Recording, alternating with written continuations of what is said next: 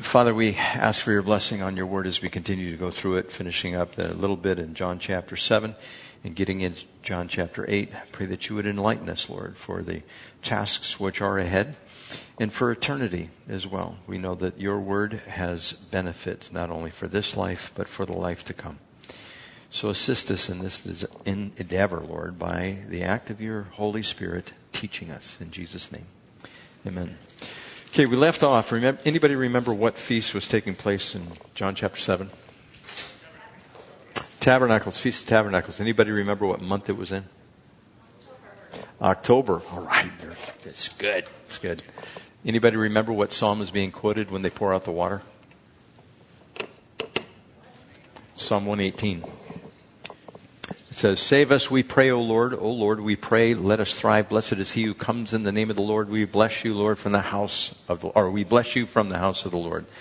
And so that's what the priest would say. Now, I gave you all four of the last points there. The crowd was confused about Jesus. The Jews and their cohorts accused Jesus. Those who believed would be infused with the Spirit by Jesus.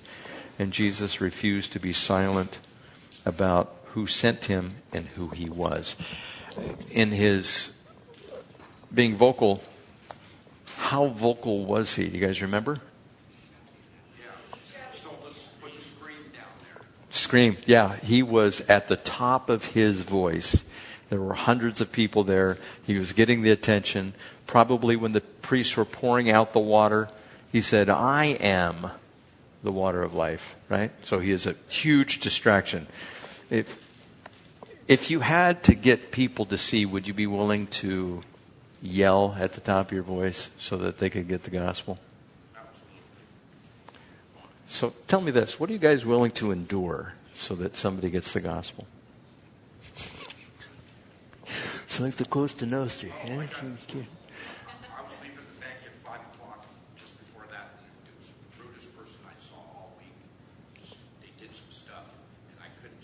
I stood there in line, and I, I had to say something to her. So you're willing to endure? Well, I, I said she was. Then she said she turned it around that I have no patience to deal with people like her. Um, Is it true? Well, and then she, and then I said something. Um, Jesus loves you. That's patience. Patience is Jesus Christ. There you go. That's good.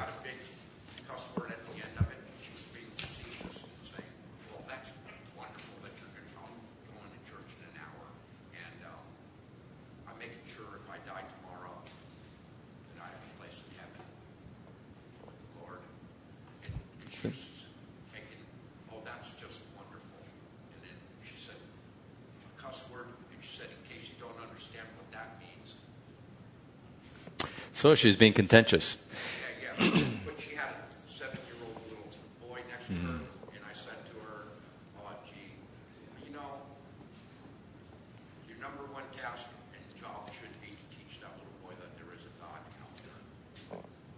My parents did when I was five, and I thank them for it. For okay. anything, I thank them for that. Okay, so you're willing to endure opposition, verbal opposition. Okay, so if somebody tells you guys, "Don't give the gospel," what are you going to say?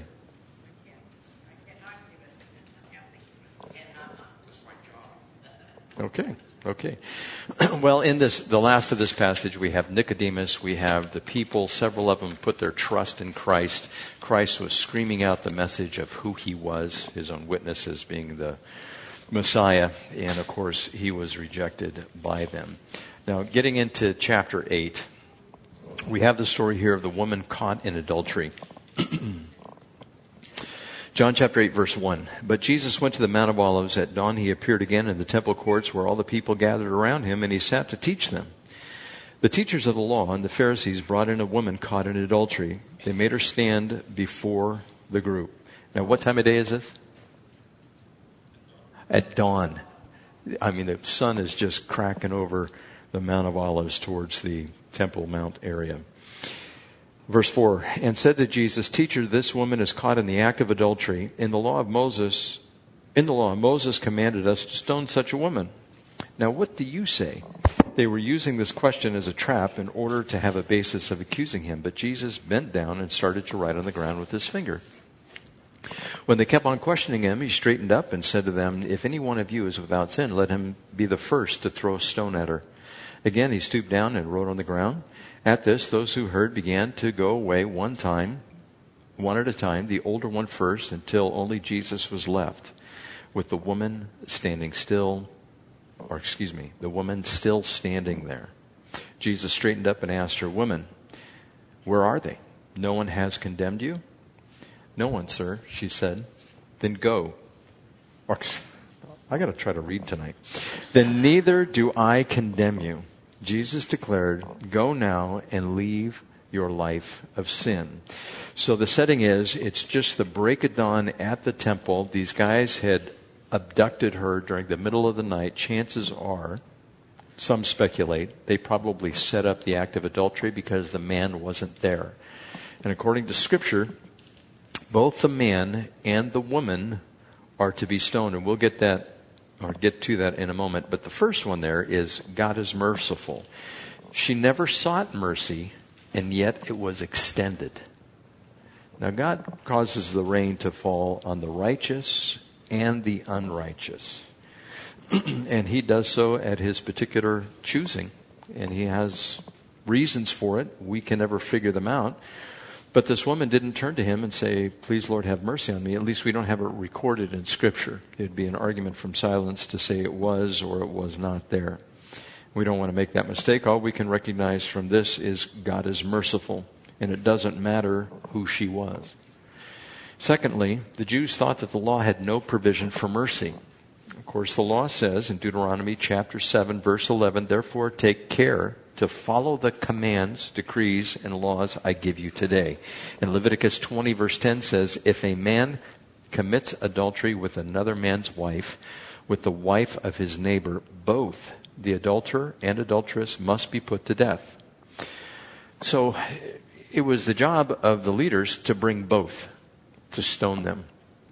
And apparently they only wanted to grab this woman for the sake of accusing Jesus, because if he said, "Go ahead, stone her, fulfill the law," then the crowds would have probably rebelled, because they were under the thumb of the Jewish leaders, the scribes, the Pharisees, the priests, and they knew that. And then if they said, "Well, let her go away," then not fulfilling the law, that's even worse. And Jesus, if he is the Messiah, he has to fulfill the law. But also in the law, Hosea chapter six, verse six, it says, "For I desire mercy, not sacrifice, and acknowledgement of God rather than burnt offerings." Matthew nine, thirteen says, "But go and learn what this means. I desire mercy, not sacrifice, or I have come not to call the righteous, but sinners." And Matthew twelve, seven says the same thing, that God wants mercy. And if we have mercy, not sacrifice, we would know how to properly treat the innocent.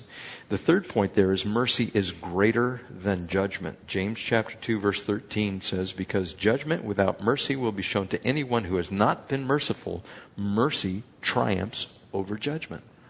And it's made more clear in the New Testament. And Matthew seven, two says, "For in the same way you judge others, you will be judged. And with the measure you use, it will be measured to you." So if you want to make a judgment, in this particular passage it says, "Do not judge, lest you be judged with the same measure measure that you judge with." He's not saying there's a moratorium in judgment. He's just saying do it correctly. I think a couple of weeks ago I touched on this. He said don't judge hypocritically. And that's what it talks about. He goes on in chapter seven and talks about that, making a hypocritical judgment. And so we are supposed to extend mercy unless we want to be judged with the same measure that we judge others. So if we are guilty of some sin and we judge others, we cast aspersion on them, we say what a bad person they are, and we, if we have ever done the same thing, we're going to get the same judgment only from Christ. And so we want to make sure that we are always operating in the realm of mercy. Fourth, whenever possible, extend mercy instead of passing judgment. I'm just being a little redundant here for the purposes of having these notes before you. No matter how much you have been hurt personally, you're supposed to extend mercy. Now, mercy is not to be confused with forgiveness. Forgiveness entails the restoration of fellowship. Mercy does not. Mercy removes all judgment, but may not restore relationship. In order for restoration of fellowship or relationship to be enacted, there must be repentance on the part of the violator. Otherwise, it's not effectual. There is no forgiveness. There is no remission of sins. There is no wiping away of the violation. The violation still remains. And so in order to open up a relationship two ways, there has to be repentance on, on the part of the violator. Mercy does not require repentance. Now, this woman, we don't know if she repented before Jesus or not. It's not recorded. All we are taught is there was no plea for it. And if there's no plea for it and it can be extended, we should extend it, since mercy is greater than judgment. Now, according to God's will, he has mercy on whomever he chooses. Romans nine fifteen says, "For he says to Moses, I will have mercy on whom I will have mercy, and I will have compassion on whom I will have compassion. It does not, therefore, depend on man's desire or effort, but on God's mercy." And so God just randomly, according to us, randomly, he chooses to have mercy. And so that's what we want to emulate. That's what we want to copy. Fifthly, mercy speaks more about the one who extends it than the one who receives it. It speaks much more about the character of the individual who is able to say, even though you have harmed me in a great way, I'm going to choose to extend mercy to you. That means not put you under judgment. I'm going to allow you to continue as if nothing ever happened. Not that the relationship is restored, because sometimes it's impossible to do so. Secondly, the world and its light. Jesus spoke again to the people and said, verse twelve, "I am the light of the world. Whoever follows me will never walk in darkness, but will have the light of life." Now, Jesus is the light of wor- the world, and the light in reference to God is mentioned thirteen times in the Gospel of John. And I didn't do this the first time it was mentioned, and I figured I'd do it here. Uh, these points, I think there are ten of them. Jesus is the light. And John one verse four says, "In him was life, and that life was the light of men." Light is more powerful than darkness. Light shines in darkness, and darkness does not overcome it. In other words, if there is a room filled with light, you can't go in there with a dark flashlight and overcome the light with the dark flashlight. The darkness will never leave the flashlight. But if you're in a dark room, the light overtakes the darkness. The darkness is not able to overtake the light.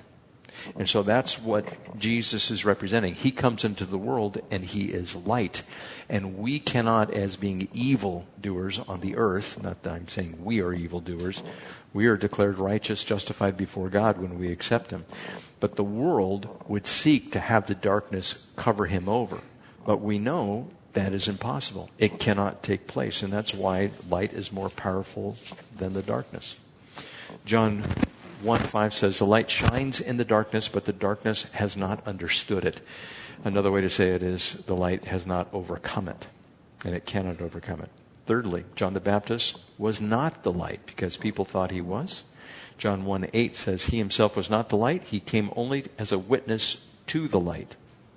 Fourth, those who do evil hate the light. John three twenty says, "Everyone who does evil hates the light, and will not come into the light for fear that his deeds will be exposed." What do people say in our society today if you don't agree with the lifestyle of the homosexual? You're a hater, right? They have co-opted what God says we're to hate and what the evil person does hate. They have just switched it around. They have tried to make it like the homosexual lifestyle is the light. It's the rainbow. It is all good. And anything opposed to that is hate. So they are co-opting, just like they co-opted the rainbow. And that's what Satan does. He's an imposter. He changes the language. And this will happen even more and more as we see the days grow more evil. Fifth, Truth seekers dwell in the light. They become or are Christians. Whoever lives in the truth comes into the light. John three twenty-one. But whoever lives by the truth comes into the light so that it may be seen clearly or plainly that what he has done has been done through God. So the word is plainly in the scripture there. In other words, we become enlightened. There is a lucidness, there is a clarity, there is a plainness of understanding.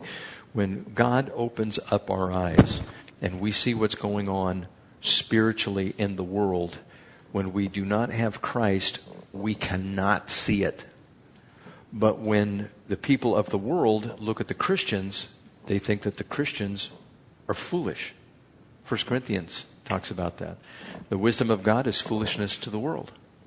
And the wisdom of the world is foolishness to God. When the people of the world come along, they say, we have this wisdom. Let's just go in this direction with this particular thought or this plan. God says that is foolishness. And we can see it so clearly how it lines up. But the world cannot see it. And trying to convince somebody in the world that it's different, you might as well call a mountain into being. You're not going to be able normally to accomplish that unless God is opening up their eyes. Jesus is the only light. There's none other besides Christ. Following Jesus is the only way to be in the light. He claims exclusivity. John eight, verse twelve. When Jesus spoke again to the people, he said, I am the light of the world. Whoever follows me will never walk in darkness, but will have the light of life. Seven, while Jesus was in the world, he was the light of the world. John nine, five says, while I am in the world, I am the light of the world. But number eight there, Christians are now the light or lights of the world. In Matthew chapter five, verse fourteen, Jesus himself said, you are the light of the world, which means the moniker that Jesus had, he transferred to those in his church. And we're not to put that light under a bushel. We're to let that light shine. And what happens when you let the light shine? You're going to be called a hater. You're going to be called oh, bad. You're going to be called somebody who is not to be listened to. The world is going to hate it because their evil deeds are exposed. And so you bring out the gospel. You say this is right or wrong. You're going to receive opposition if you do it right. Now, this doesn't mean we are, the word would be precocious. It doesn't mean we are talented, articulate, advanced, intelligent, on top of the world. Nobody's better than us. On the contrary, not many of you were noble, not many of you were wise, but God called us anyhow. And it is the wisdom of God that is manifested in our weakness.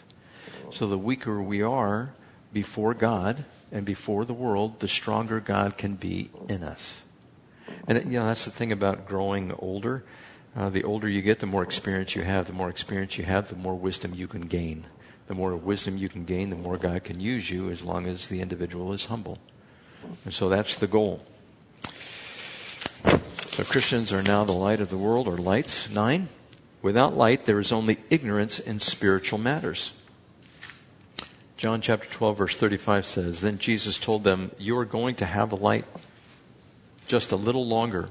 Walk while you are in the light before darkness overtakes you. The man who walks in dark or in the dark does not know where he is going. Now, in three different versions, I put this down, but I'm just going to read two of them.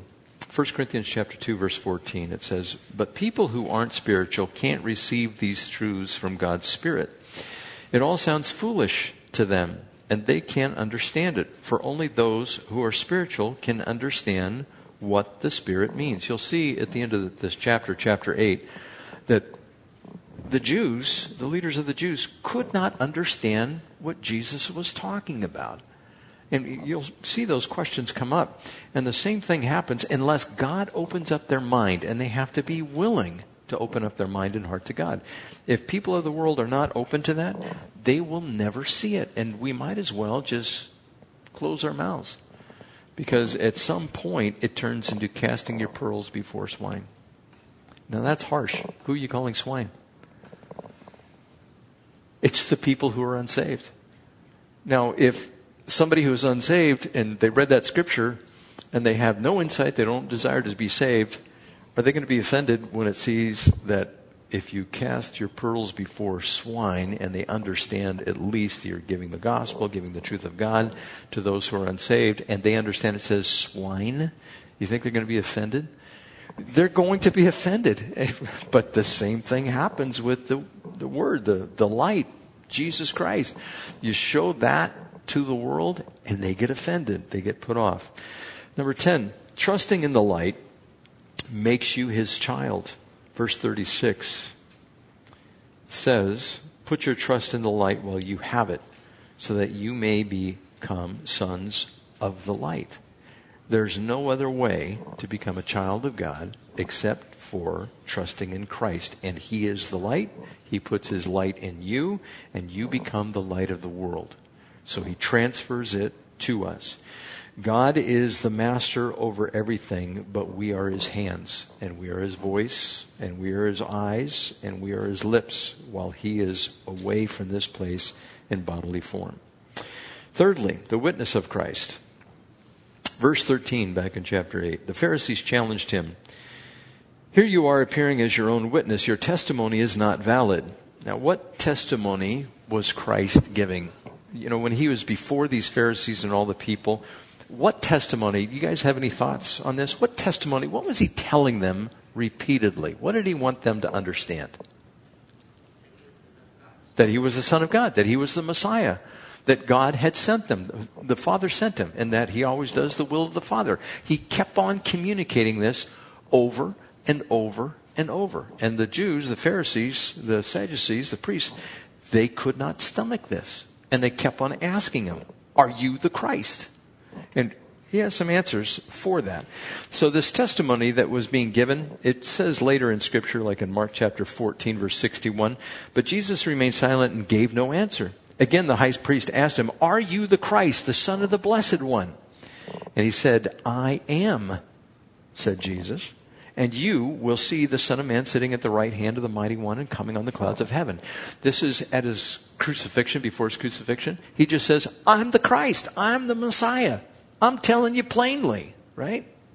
In another section, they ask him if he's the Messiah, and he says, if I tell you I am, you will not believe me. If I ask you if I'm the Messiah, you will not answer. And so the stubbornness of those guys who are there. And so that is the testimony that Christ has been given. Uh, but Peter, in Mark chapter eight, verse twenty-nine, Jesus asked him, but what about you, he asked. Who do you say I am? Peter answered, you are the Christ. This is in Mark chapter eight. This is long before he's on the road to the crucifixion. Jesus warned them not to tell anyone about him. Now, this is after they're making an attempt to kill him, after they know that, or he knows that they are going to reject him. Now, on this particular subject here, I'm looking at my time. Actually, that's in Luke chapter twenty-two, verse sixty-seven that I just gave you. If you are the Christ, they said, tell us. Jesus answered, if I tell you, you will not believe me. And verse sixty-eight says, and if I ask you, you would not answer. And so there is the stubbornness of the people listed in Scripture. Now, he says, if he testifies about himself. Didn't I just read that to you? He says, um, here you are appearing as your own witness, your testimony is not valid. We understand from Scripture it takes two or three witnesses to validate to validate a testimony, right? And he's saying, or the Pharisees are saying to him, that you're standing alone on your testimony. Your testimony is not valid. Is Christ standing alone in his testimony? In John chapter one, verse seven, it says, he came as a witness to testify concerning the light so that through him all men might believe. He himself was not the light. This is referring to John the Baptist. John the Baptist was testifying to the fact that Jesus is the one. He is the Messiah. And so he is not alone in his testimony. Also, John chapter one, verse thirty-two, John gave this testimony. I saw the Spirit come down from heaven as a dove remaining on him. I would not have known him except that the one who sent me to baptize with water told me, the man on whom you see the Spirit come down and remain is he who will baptize with the Holy Spirit. I have seen and I testify that this is the Son of God. The Pharisees were listening to John the Baptist. They showed up at the Jordan River and they wanted to know what was going on with John the Baptist. Was he Messiah? Remember, they asked him several questions. Now in verse fourteen, It says there, I'd like you to look at this, and I'm going to have you to turn over to John chapter five in a second.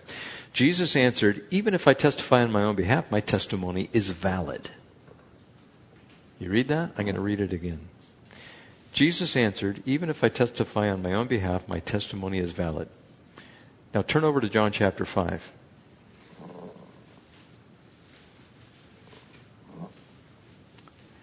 And look at verse thirty-one. If I testify about myself, my testimony is not valid. Is there a problem here? Go back to verse fourteen. Even if I testify on my own behalf, my testimony is valid. John five thirty-one. If I testify about myself, my testimony is not valid. It's contradictory. Jesus is saying it himself, right? So is the Bible full of contradictions? Ah, oh, that's good. Yes. The Bible is not full of contradictions, which means there has to be something in there that we're not understanding. And this is the way that it works. When you read Scripture and there is a perceived contradiction, our understanding lacks. It is not that there is a contradiction. We don't have enough information. And so you have to get some more information. Now, there's a couple of ways this can be handled. I can just tell you what it is, right? And you'll say, oh, okay. Or, since there is no private interpretation, I can break you guys into groups of five or six and say, figure it out by the Spirit of God. When I've seen that happen, the people just get thrilled when they get the answer. They go, yeah, that's it. They they actually are able to latch onto it and say, wow, the Holy Spirit was able to deliver to us understanding because you're trusting in Him for it. Now, I'm going to give you the chance to do that, or you want me to just tell you?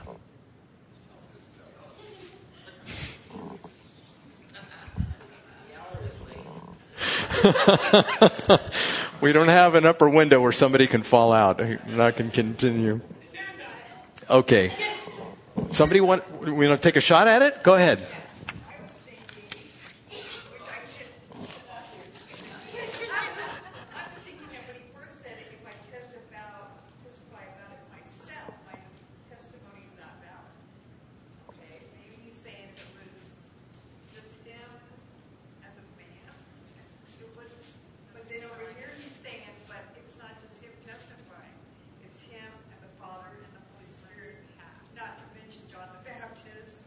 The Spirit has given you understanding. That's exactly what it means. He is saying, I am not standing alone by myself, testifying alone by myself. In what we just read, Jesus is there saying, the Father also testifies about me. And we have John the Baptist. We have, I listed, uh, jump ahead to number two. Your point there. See number two? Other witnesses for Christ are the miracles, John the Baptist, the Word of God, and the Spirit of God. That doesn't mention all the disciples. The Word of God can also be all the prophets. That is recorded in Acts chapter ten, verse forty-three. All the prophets testify about him, that everyone who believes in him receives forgiveness of sins through his name. The other verses that are there, Uh, John chapter ten, verse thirty-eight says, but if I do it, even though you do not believe me, believe the miracles, that you may know and understand that the Father is in me and I am in the Father. So you have the miracles, you have John the Baptist in John chapter one, verse six, and we already read that. You also have in John chapter fifteen, verse twenty-six, when the Counselor comes, whom I will send you from the Father, the Spirit of truth, who goes out from the Father, he will testify about me.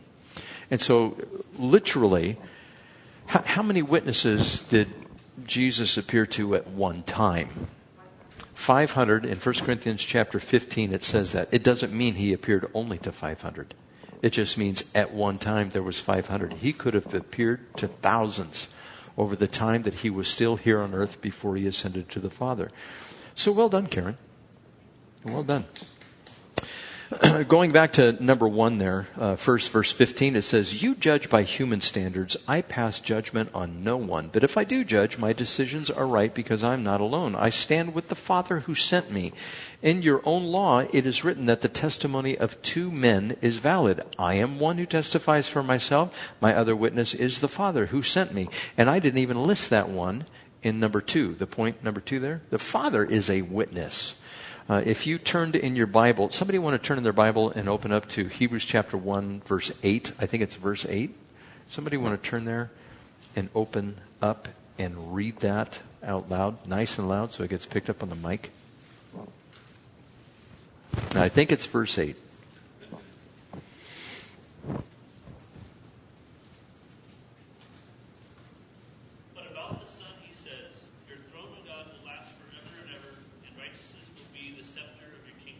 Who's speaking there? It's the Father. And the Father is calling the Son God. So we have a direct quote from God the Father that's listed there. So he is also a witness.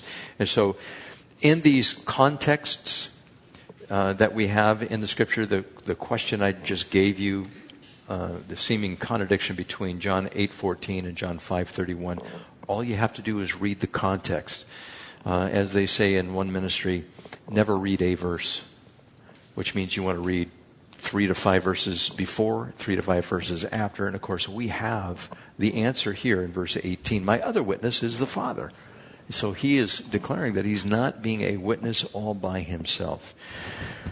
So number one there, Jesus' testimony about being the Messiah is valid because there are two witnesses. Jesus and the Father are the two witnesses. Okay. Thirdly, Jewish leaders lacked. They did not know God the Father. Verse nineteen reads, "Then they asked him, 'Where is your Father?' 'You do not know me or my Father,' Jesus replied. 'If you knew me, you would know my Father also.' He spoke these words while teaching in the temple area near the place where the offering was put. Yet no one seized him because his time had not yet come." Going on, number four there, the Jewish leaders were condemned by Jesus. In John chapter eight, verse twenty-one, it reads, "Once more Jesus said to them, 'I'm going away, and you will look for me, and you will die in your sins. Where I go, you cannot come.' This made the Jews ask, 'Will he kill himself? Is that why he says, where I go, you cannot come?'" See, they're totally dumbfounded. Like, we don't understand what you're talking about. And they're probably getting frustrated and more confused. But he continued, "You are from below, I am from above. You are of this world, I am not of this world. I told you that you would die in your sins if you do not believe that I am." Now in the N I V, I don't like that they do this. They put in the brackets there, if you're reading it, "the one I claim to be." That is not the understanding, really, a good understanding of the passage. He is quoting the, I say it, Ego Eimi in the Greek, which is the same phrase that was used in the burning bush. "I am that I am." So when Jesus said that, "I told you that you would die in your sins if you do not believe that I am," and the Jews knew exactly what he was saying. They, at this point, they could have fried an egg on their head. They were so upset. So he condemns them by saying, "You will die in your sin. Where I go, you cannot come. You are from below. You, your father is Satan." And he says, "And you will die in your sin if you do not believe that I am." He's saying to them, if you do not believe that I am God, is what he's saying. And they knew that. Some people say, well, Jesus never said that he was God. Oh, to the Jews, they understood this. By the end of the chapter, they want to kill him again. Verse five, whoever wants to be saved must believe that Jesus is Messiah. That's the point just made in verse twenty-four. Verse twenty-five, "Who are you?" they asked. "Just what I have been claiming all along," Jesus replied. "I have much to say in judgment of you, but he who sent me is reliable, and what I have heard from him I tell the world." They did not understand that he was telling them about the Father. So Jesus said, "When you have lifted up the Son of Man, then you will know that I am not I am the one I claim to be, that I am, that I am God, and that I do nothing of my own, but speak just what the Father has taught me. The one who sent me is with me. He has not left me alone, for I always do what pleases him. If you were in a crowd and some guy says, I'm God, what would you think? You, in this day and age, you'd think, you are crazy. And we're calling Mesa Vista, and they're coming and getting you, at least for seventy-two hours, right? But if they were expecting the Messiah, if the forerunner John the Baptist comes and says, whoop, this guy's the Messiah, he's the one. They heard that. They already knew that. Peter knew that he was the Christ, right? I just read it to you out of the Gospel of Mark.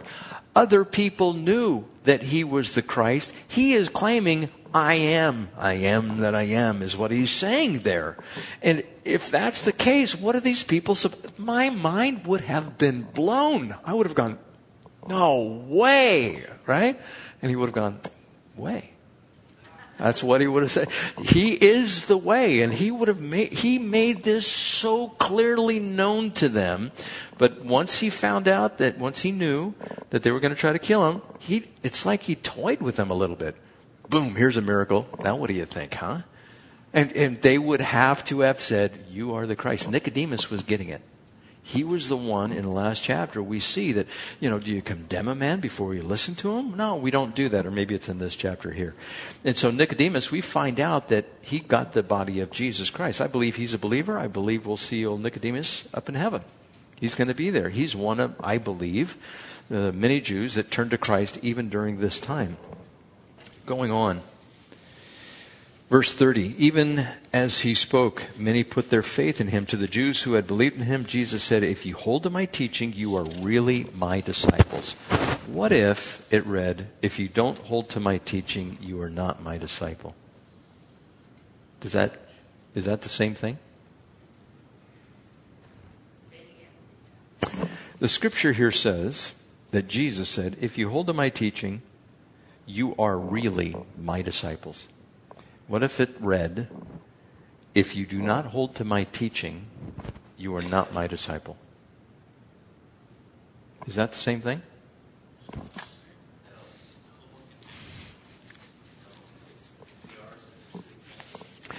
Let me ask you something.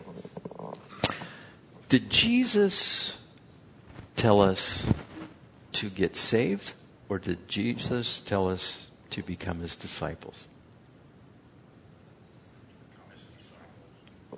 That's right. Did Scripture ever say that discipleship or disciples came first and then the name Christian came later? Acts chapter eleven, verse twenty-six. And when he found him, he brought him to Antioch. So for a whole year, Barnabas and Saul met with the church and taught great numbers of people. The disciples were called Christians first at Antioch. Were they called Christians before that? So Jesus called us to become disciples. Now this is where the rubber meets the road, so to speak. I will ask you a question. Can a person be a Christian and not be a disciple? Now you might have opinions about this. So, can a person be a disciple and not be a Christian? No, it's not possible. If you're a disciple, you are a Christian. Is there a, a question whether or not a person can be a Christian and not a disciple?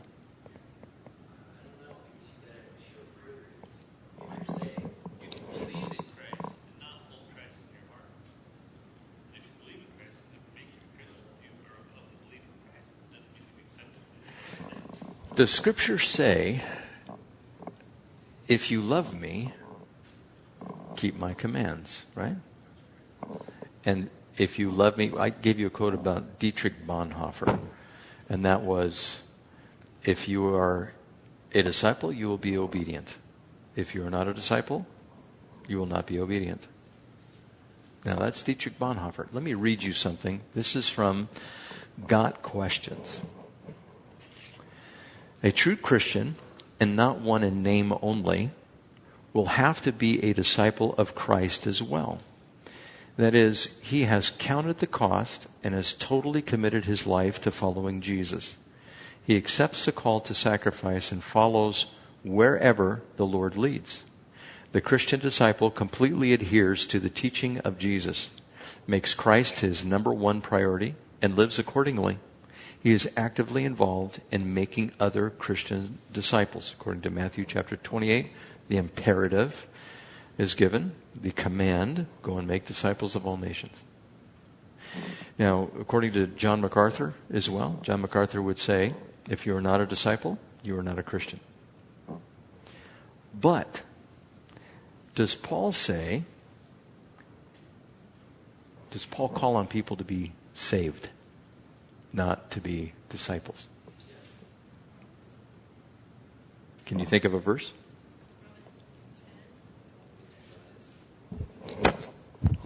Is there any mention in Romans ten, nine, and ten about being a, a disciple in Romans ten, nine, and ten? Or is he talking about being saved? Acts chapter sixteen, verse thirty. You guys familiar with that? Acts chapter sixteen, verse thirty, the Philippian jailer, there was an earthquake, and they were still all there in the prison. And they called out to him, do not kill yourself. And he ran into the apostles there and said, what must I do, sir? sirs, what must I do to be saved? He said, believe on the Lord Jesus Christ, and you'll be saved, you and your household. Did he say anything about being a disciple? So what is your conclusion then? What would you say if somebody says, can I be a Christian and not be a disciple? This is just like turmoil, isn't it? Like, well, I don't know. What is the answer? What's the proper answer?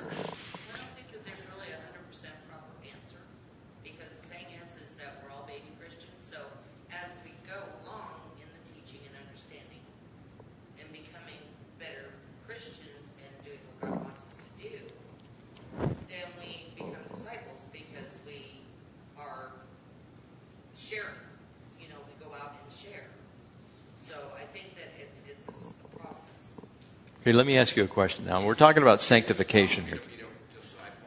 Pardon me? Jesus wants me to be a disciple. Yes. That's correct. What if you're not?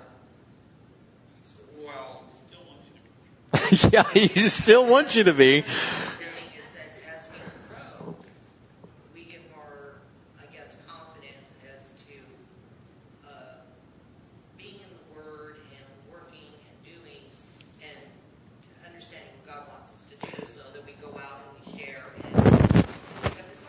Does God want you to know that you are saved? Yes. If you're a disciple, are you saved? Yes. How do you know that? If if you're a Christian, God wants you to be saved, correct? If you're a Christian, how do you know that you're saved if you're a Christian? And, and I'm using that in opposition to a disciple. They're really synonymous. But we make the separation here because it is done theologically in all the churches. If you read on the internet, can you be a Christian and not be a disciple? I mean, it is just ubiquitous. It is everywhere. And people are divisive. Well, I think if you're not a disciple, you haven't been saved. I agree with that. What about if you're just a Christian and not a disciple? Have you been saved? You probably wouldn't be sitting here tonight if you're... Do you think churches are filled with unsaved people that call themselves Christians? Yes. What, what if they've said the prayer? They can say whatever they want to. Do they have fruit? Yeah, do they have fruit? Yeah. You will know them by... Bringing the word to other people. Well, you'll know them by the fruit, right? Fruit. Yeah. Will every Christian eventually produce fruit? Yeah. They work at it, yeah. Okay, so, so what is the verdict? Can you be a... Dis-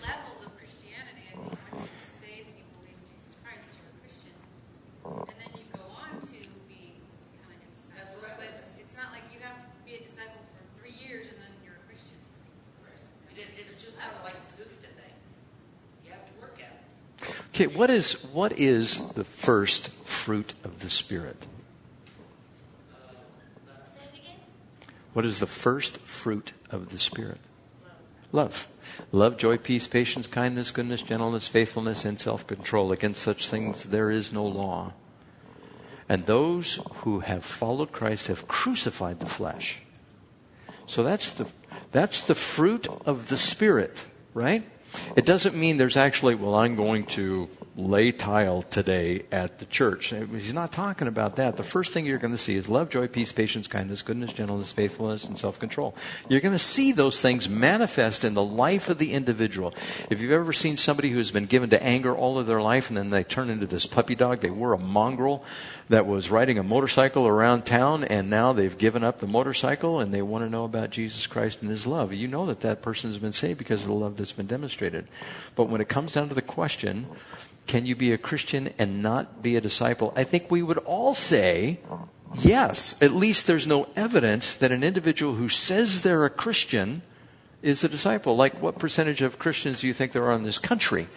You know, seventy-five to ninety-five percent of the people, not ninety-five, maybe, I think it's eighty-five percent of the people say that they are Christians. Do you believe that eighty-five or seventy-five percent of the people in this country are Christians? Somewhere between seventy-five and eighty-five, depending on which research firm you go to, they, people, yes, people claim that they are Christians. If they, if they were, if eighty-five percent of the people in the United States were Christians, we wouldn't be in the mess that we were. We would be rocking and rolling for Christ, right? We would. So the evidence is in the pudding. That's not the case. It's probably below fifty percent, right? So if that's the case, we have to kind of make a decision on this and be able to give a reason for the hope that lies within when somebody comes to me or comes to you and says, well, I'm a Christian, but, you know, I don't attend church and I don't read my Bible. And, you know, I just, I'm not into that organized religion thing. I asked him, have you been saved? Well, seventy-five to eighty-five percent of the people in the country will say yes. They've been saved. They've gone forward. I can remember my own father when I gave him the gospel. He says, don't worry about me. I went forward when I was thirteen years old in church. My mom, your grandma, took you there, or took me there, and, and I got saved there. But he never set foot in a church for church service as long as I was alive. You know, so I look at that and go, man, is he saved? Is he not saved? And so I'm, I'm going to give you this now. I don't know if somebody can be a Christian and not be a disciple and still be saved. I don't know. I can't discern that. Only the Spirit of God can discern that. My point would be, remove all doubt. Don't walk in such a way where you're questioning it. Give your life fully to, to Christ. Reckless abandonment is what you want. Remember last week I said there was one thing that w- was not even more important than following Christ. What was that one thing? It was a four-letter word. What? Food. Not even food is as important as following Christ. Not even our life, which that's the extension of what that means. Your life is not even as important as following Christ. So the person who is on the fence all the time, say, get off the fence already. You know, come on. Make yourself into a disciple. Let me help you become a disciple. That's what we're supposed to do. It's our job to do that. So if you see somebody sitting on the fence, what are we supposed to do? Grab them, grab them by the nape of the neck and say, come on, you're going with me. We are going to be disciples together. That's our job. This isn't given to the pastors. In Matthew chapter twenty-eight, it didn't say, and to all the pastors who shall come, go into all the world and make disciples, baptizing them. It says, no, you, the disciples who were there. He said, you go and make disciples. So I'm glad we cleared that up. I don't know. If, if, I'm not even going to attempt to answer that. Just remove all doubt and tell the people that when they ask, say, well, do you think you're a Christian? Has God changed your life? Are you working for Him and for the kingdom to come and forsaking this life? Is that what you're doing? Then if you are, great. Let's go on. Where am I? Six. Oh, true disciples follow Christ's teaching. By the way, at uh, the Got Questions, That that I just read to you, a recommended resource that they put down was The Cost of Discipleship by Dietrich Bonhoeffer, where he says, dude, just be obedient, right? And then you remove all doubt. Now going on. Going on under the unwillingness of the Pharisees. Then you will know the truth, and the truth will set you free. They answered, "We are Abraham's descendants, and we have never been slaves to anyone. How can you say that we shall be set free?" Jesus replied, "I tell you the truth, everyone who sins is a slave to sin. Now a slave has no permanent place in the family, but a son belongs to it forever. So if the son sets you free..." By the way, that particular verse, verse thirty-five, once you become a child of God, can you unbecome a child of God? No. Once you become, Jesus says it right there, but a song belong, or son belongs to it forever.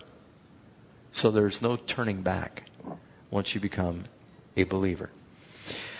So the Son sets you free, you'll be free indeed. I know you are Abraham's descendants, yet you are ready to kill me because you have no room for my word. I'm telling you what I have seen in the Father's presence, and you do, and and you do what you have heard from your father.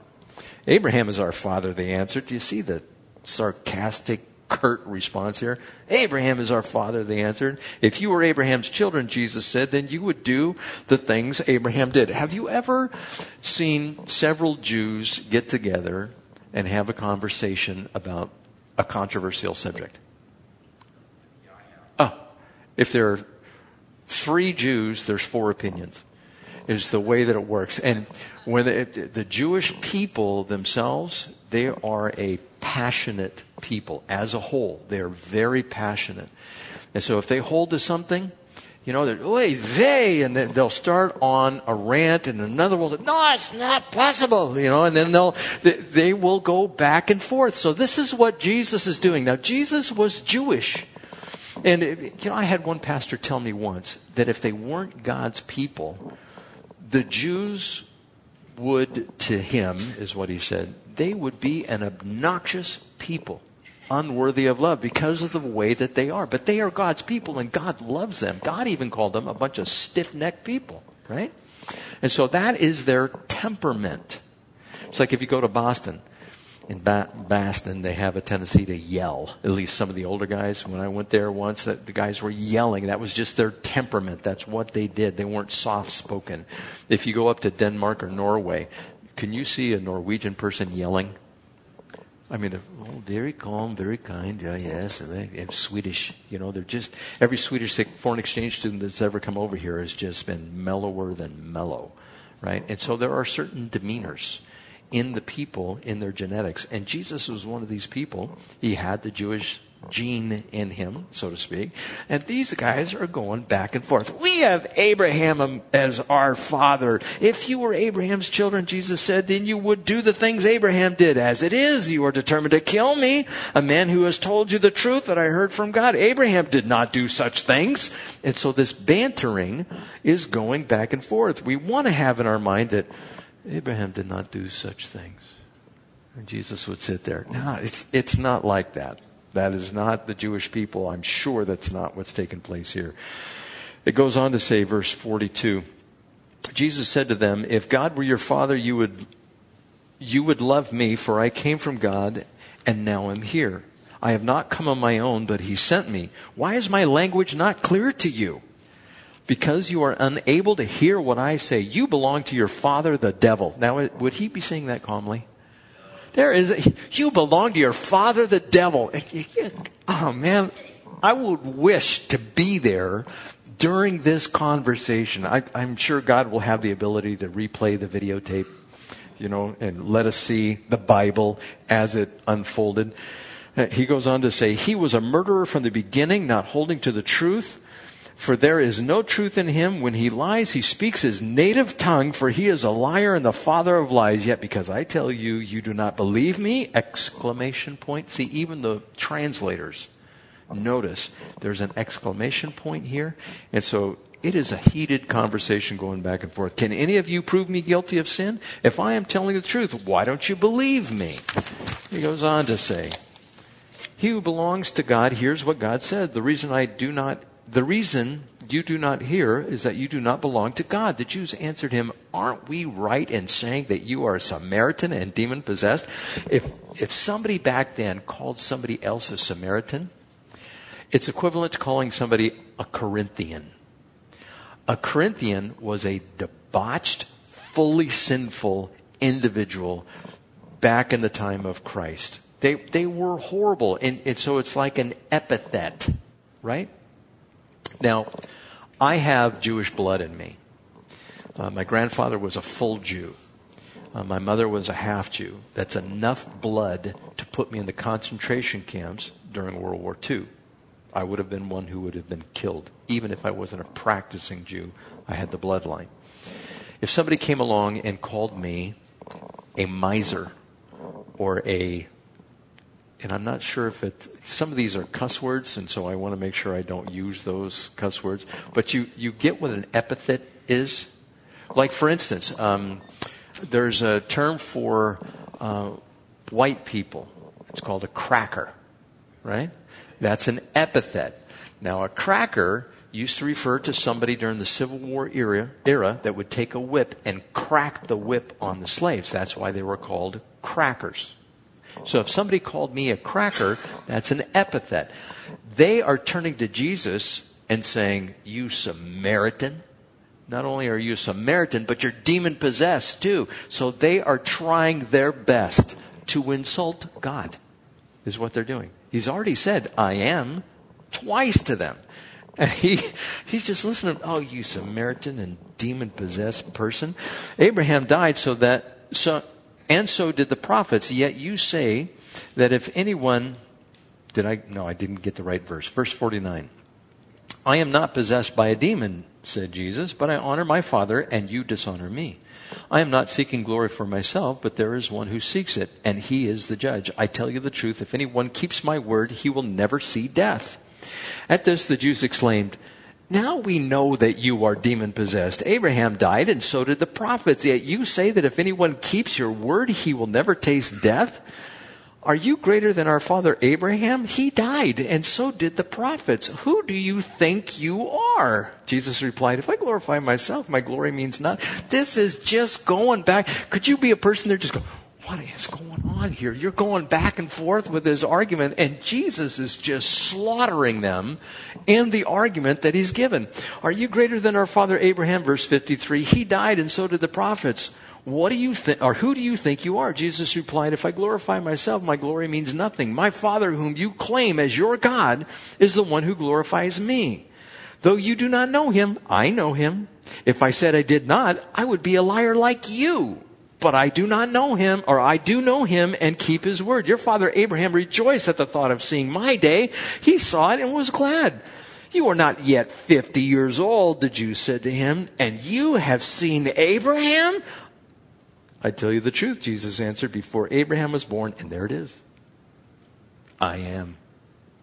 Just in your face, "I am God," is what he's saying to them. And that's what they understood. Verse fifty-nine, "At this they picked up stones to stone him, but Jesus hid himself, slipping away from the temple grounds." What a conversation. I would have, like I said, loved to have been there to see this. And then he doesn't get stoned. They can't get him. It's not yet his time. They can't do anything to him. By the time they got him to crucify him, they were so mad. That's why Christ got beat the way that he was.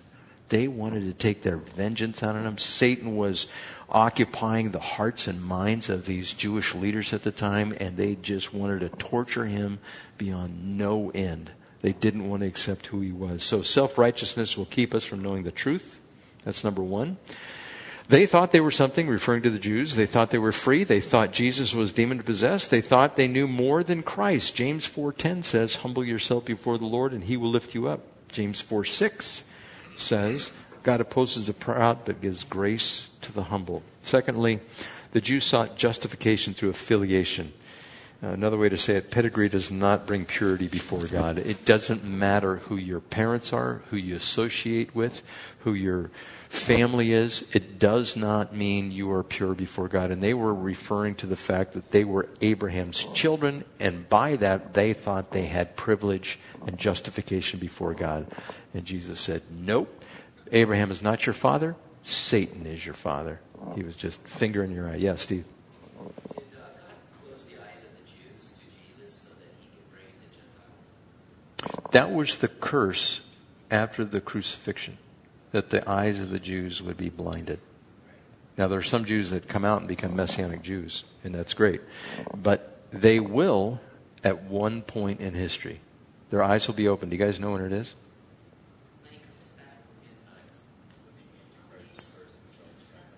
Say it nice and loud, Eric.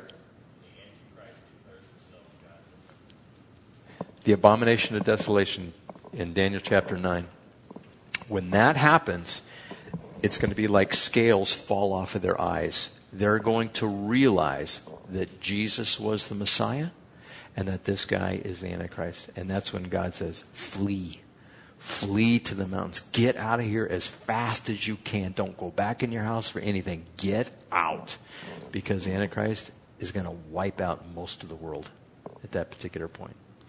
So that's when it happens. Number three, Jesus, wanting to honor the Father, brought jeers from the Jews.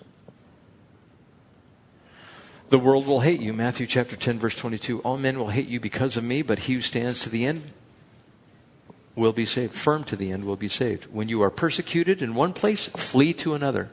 He doesn't say necessarily stand and fight, because persecution here means death. Mark thirteen, thirteen and Luke twenty-one, seventeen says the same thing. All men will hate you because of me. They wanted to kill him and stop him permanently. So God is merciful. Jesus is the light of the world. Jesus and the Father have a relationship. The Jews never had a relationship with the Father. They rejected the Son. The Jews sought justification based on birthright. And all of that was false. And we need to walk in humility. If we do that, God will lift us up. That's what he says in his word. Any questions? It's all good. Let, let's pray. Father, we thank you for your word, how it just reveals what was taking place. And I ask, Lord, that at some point in the future, we all get a chance to visit Israel again, and we can see where these conversations were happening. And just, Lord, that you would bless it to our memories if we, you give us and grant us the opportunity to go. And we pray for that. And also, Lord, help us to just retain your information from your word. Help us to make these words our own that we read. Make these thoughts, make these stories our own so that we can communicate them to others. And with your help, we'll do so. In Jesus' name, everyone said, amen. God bless you guys.